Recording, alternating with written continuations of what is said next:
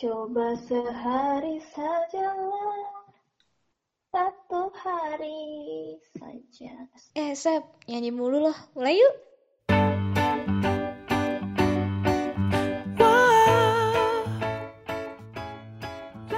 Hai guys, sore ketemu lagi di channel gua. Oke, tapi gue kali ini gak sendiri ya. Gue undang seseorang yang sangat spesial Oke, kasih salam Mbak Septi Hai guys. Aduh, aku banget. Ya pokoknya hari ini aku bakalan cerita-cerita sih, sharing aja sih sebenarnya sama pemilik uh, channel podcast ini. Nama samarannya siapa? Gita dong Oh Gita. Gita Seperti Gita, idola Fitri. anak remaja zaman sekarang tuh Mbak Gita Sak tuh kan namanya Gita. Oke, Eh, gimana bukan ini mau ngomongin apa? Hari ini kita ngomongin apa ya? ngomongin ini ya eh, tentang ketakutan terhadap masa depan kali ya adikku ini ketakutan dia itu terhadap masa depan gitu kan Oh, di Hmm. Bill, ayo, di sih lah misalnya katanya melebu. Kayak aku di, di, di, apa sih itu dialamin karo arek iya. Ya kayak kan? dia itu hmm, dia tuh kayak bener gak sih masuk di jurusan ini nanti kerja apa dia tuh udah mikirnya emang jangka panjang ya tapi kan kalau kayak gitu kan dia itu kan bisa stres sendiri kan dia tiap hari mikir ketakutan ketakutan dia asumsi asumsi yang ada di otaknya dia tuh seperti apa nah itu takut seperti itu Hmm. Jujur ya, aku tuh orangnya, aku sambil makan seblak. Mm-mm. Bener-bener random. Aku tuh nggak suka apa ya mikir pakai logika misal Mm-mm. nanti jurusan ini kerjanya ini maksudnya kayak Hmm. merencanakan hidup itu sebegitunya tapi itu nggak bagus nggak bagus let it apa sih let it flow let let it flow jadi let it flow. tuh let it flow. Ya mungkin mungkin kita dulu juga kayak gitu kali ya. Enggak enggak. Aku nggak mikir ngono. Oh. Orang ya? Aku. Aku tuh overthinker gitu kan orang. Dirimu paling. Iya misalnya ntar aku harus kerja apa ya kerja apa ya jurusan ini kerja apa ya gitu kalau aku nggak kerja nanti diomongin tangga nih kuliah mahal-mahal padahal. Ini sekarang aku mikirnya nggak ada yang sia-sia kok berapapun duit yang kamu keluarkan kalau itu hanya untuk men- kalau itu untuk menuntut ilmu dan pasti kepake. Walaupun mungkin kerjaan kamu tidak sesuai dengan jurusan kamu tapi suatu waktu itu ilmu ilmu yang kamu udah kejar udah kamu dapatkan semasa kamu sekolah kamu kuliah itu pasti bakal kepake. Entah itu nggak nggak harus matematikan nggak di situnya sih. Mungkin ilmu apa ya? Ilmu ilmu yang saat kamu pro- berproses itulah saat kamu mengenyam pendidikan itu kan pasti banyak soft skill banyak gak cuma hard skill aja sih gak cuma kamu pinter hitung-hitungan matematika tapi di sisi lain tuh ada ilmu-ilmu yang nggak kasat mata tapi itu bisa mengajarkan kamu bisa mengarahkan kamu oh ini yang baik oh ini yang buruk gitu loh. Maksud aku tuh jadi ilmu tuh nggak nggak melulu tentang eksak gitu. Jadi ya ya mungkin aku baru sadar sekarang. Jadi makanya kalau nasehatin adik-adik adikku yang mungkin dia terlalu khawatir dengan masa depan dengan nanti setelah dia lulus kuliah harus ngapain ya aku selalu bilang ke dia gitu nggak usah dipikirin gitu. Karena semuanya itu bakalan alamiah gitu gak sih? Bakalan nganter kamu ke tujuannya gitu loh. Asalkan kamu melewati proses-proses tadi gitu dengan sabar. Jadi kayak ya bukan hidup tanpa GPS ya. Kita juga harus punya GPS sih menurut aku. GPS-nya tuh ya ilmu ya GPS-nya tuh ya kita percaya aja sama apa yang udah Allah tuliskan ke skenario hidup kita gitu loh masing-masing. Dan semua orang tuh pasti zon punya zonanya sendiri gitu. Jika hari ini temanmu udah lulus kuliah dan langsung dapat kerja sedangkan kamu belum dapat kerja ya jangan jangan apa ya jangan sering-sering gitu loh membandingkan apa sih aku kok nggak bisa kayak dia gitu. Ya mem- memang awalnya itu sulit banget gitu buat enggak. Hmm Oh, elem membandingkan, apa membandingkan diri kita gitu kan. Kapan hari itu? Nggak sengaja nyekrol nyekrol insta Instagram. Mm-mm. terus baca quote kan.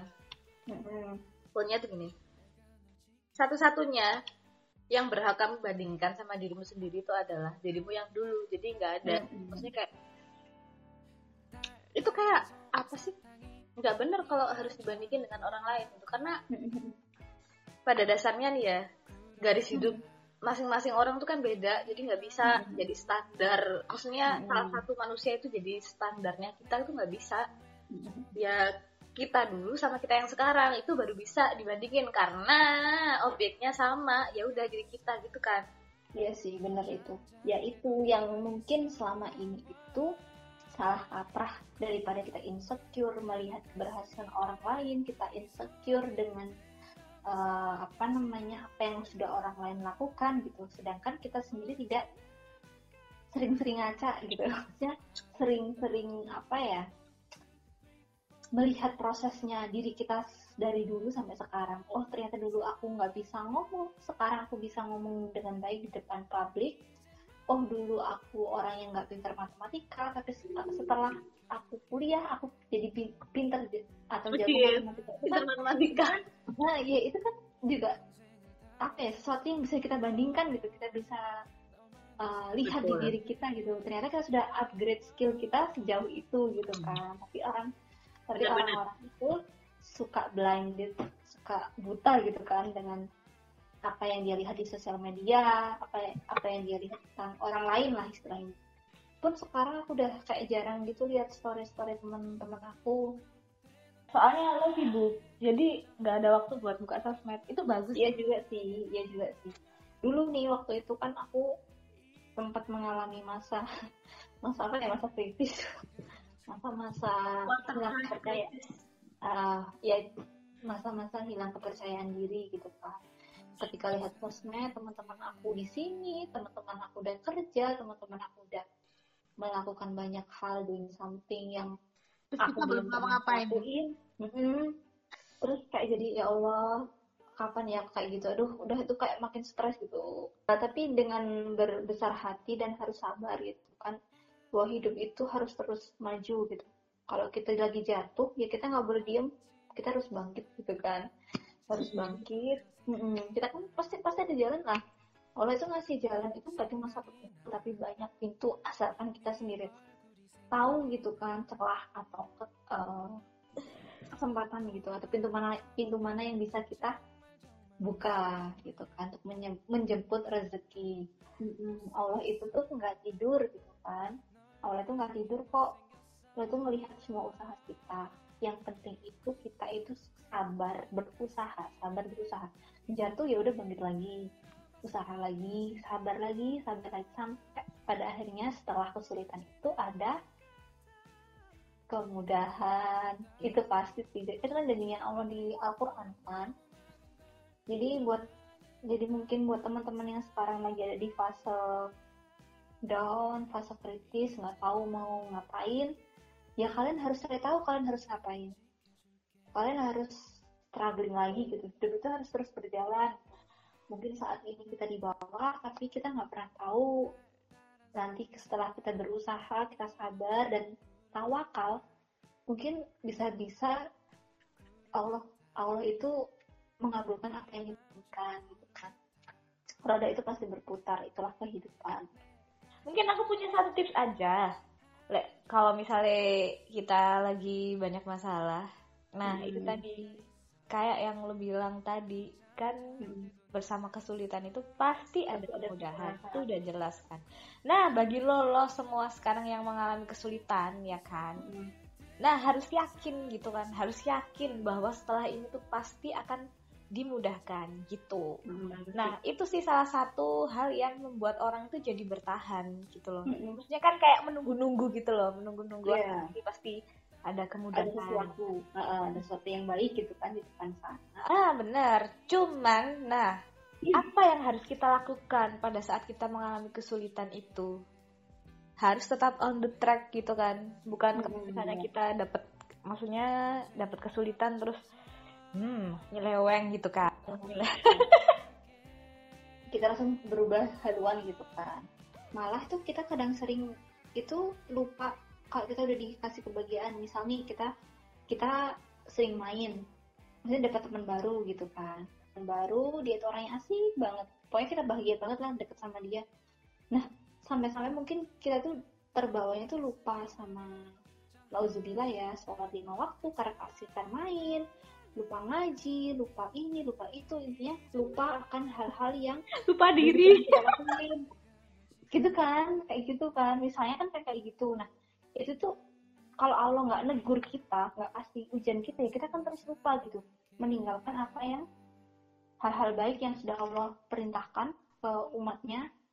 Ya gara-gara kebahagiaan itu. Jadi kebahagiaan itu juga merupakan bentuk ujian sih. Tapi menurutku kita hidup itu penuh ujian semua. Bahagia sedih itu juga ujian malah kalau misalnya ujiannya dalam bentuk ba- kebahagiaan itu bahaya loh kak Bahaya kalau misalnya kan dalam bentuk kesedihan kan udah jelas tuh ya udah jelas baliknya back to basic kan baliknya ke Allah lagi Hmm, kalau kebahagiaan tuh kebanyakan Iya. itu lupa, lupa gitu kan. Dikiranya hidupnya udah enak itu berarti baik-baik aja gitu kan. Nah, padahal kita nggak tahu tuh itu ujian Itu apa ujian. apaan gitu kan.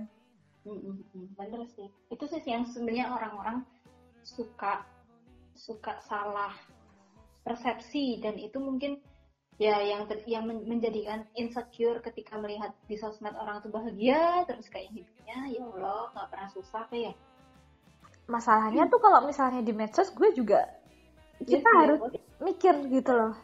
Jadi apa yang diposting seseorang di media sosial itu nggak Hmm, mewakili keseluruhan hidupnya dia gitu loh. itu cuma bagian-bagian kecil yang Ah-ah. yang di ini Nah, orang tuh bandingin kehidupannya dia yang real sama kehidupan di Instagram yang cuman bikin story beberapa menit doang itu loh. Iya, iya, iya. Ya kan? Hmm. Makanya gue tuh sekarang udah bener-bener jujur ya. Bodo amat, bodo amat. Bodo amat karena gue juga tahu kalau gue posting Instagram tuh yang bahagia padahal hidup gue gak sebahagia itu, Bos. Nah, nah itu. gue mau ini nih sebagai notulen notulen dari wawancara lo gue mau bikin beberapa kesimpulan mungkin yang gue bisa tangkap ya Oke. pertama nih kita tuh kalau misalnya ada masalah nggak boleh putus asa soalnya kayak yang lo bilang tadi nah bersama ke- kesulitan itu pasti ada Benar. kemudahan nah Ah, jadi tinggal sabar menunggu tapi ketika eh, proses itu tuh harus tetap on track oke mm, Iya, itu yang susah sih, asli. Itu yang susah. banget. yang kedua, yang kedua itu apa yang kedua? Lo nggak boleh bandingin diri lo sama orang lain, ya Stop, kan? stop bandingin. Hmm. Tapi bandingin diri lo yang Sama? dulu sama yang Yang sekarang. gitu. Sering-sering, berarti harus sering-sering ngaca lah ya. Hmm. Yang ketiga apa kak? Yang ketiga itu intinya sosial media itu nggak bisa mewakili keseluruhan hidup orang lain. Jadi jangan Oh. terlalu dijadiin apa sih bahan buat yang dipikirin gitu loh. Itu Ya usah terlalu bodo amat, bodo amat. mungkin itu talk. kan eh, obrolan kita yang random kali ini bahas soal kalau ini sih lebih ke mental health ya jadinya ya nggak Ya, apa-apa Ya, ya nggak apa sih. Kita mencoba untuk membangkitkan apa berbagi cerita mm-mm. apa Kan yang kita juga alami. pernah ngalamin itu semua ya Betul. yang mulai remaja Makanya kita bisa ngomong kayak ya, kita bisa ngomong kayak gitu karena kita udah pernah mengalami dan berada di fase seperti itu gitu kan jadi kurang lebih gitu. Ah, di sana juga pasti orang banyak yang kayak gitu juga cuman kadang-kadang kan sering lupa barangkali kalau Hmm. misalnya dengerin ini nih jadi inget Yang lagi oh ya. ternyata yang menderita itu bukan cuma aku aja gitu Ah, ah. banyak kok orang yang menderita di dunia ini termasuk kita sebenarnya kita hidup itu kan seperti katamu waktu itu beralih dari stres yang satu ke stres yang Iya. lain bener jadi tuh kadang-kadang oh ya gue nih jadi inget dulu kan orang ya orang tuh bayangannya nih kalau misalnya orang sekolah tuh enak kali ya kuliah. Kayaknya nggak Hmm. kayak gini kerja tugasnya Hmm. gitu kan. Hmm. nah kuliah lihat orang kerja. Enak kali ya kerja. Nggak kayak gini dapet duit gitu kan. Kuliah kan bayar terus kita kerja gitu kan. Ya. kerja enak gitu dibayar. Nah kerja. Udah ganti lagi urusannya. Pengen dapet jodoh men gitu enak kali ya jadi ibu rumah tangga gak usah kerja di rumah aja gitu kan nah Padahal nih ya kalau gue baca buku gue lupa nih bukunya buku apaan. Intinya di setiap fase kehidupan itu pasti ada tantangannya masing-masing gitu loh. Heeh. Kemarin mendung nggak ya di Jogja lagi mendung sih? cerah sih cerah tapi nggak panas banget banget Oke di mendung yang sangat syahdu ini kita akhiri Tutup. buat episode kali ini ya kan. Mudah-mudahan nanti ke depannya bisa bikin lagi uh, konten-konten yang mungkin uh, harapannya kita sih bisa bermanfaat ya untuk untuk orang-orang yang lagi banyak masalah kayak kita. Dan thank you banget Septi. oke mampir nanggone podcastku. Nah, enggak sih ini sebenarnya podcast kita bertiga, cuman gue bikin duluan soalnya pada sibuk gitu kan. Wes, thank you ya, thank you, thank you banget. dadah assalamualaikum Waalaikumsalam.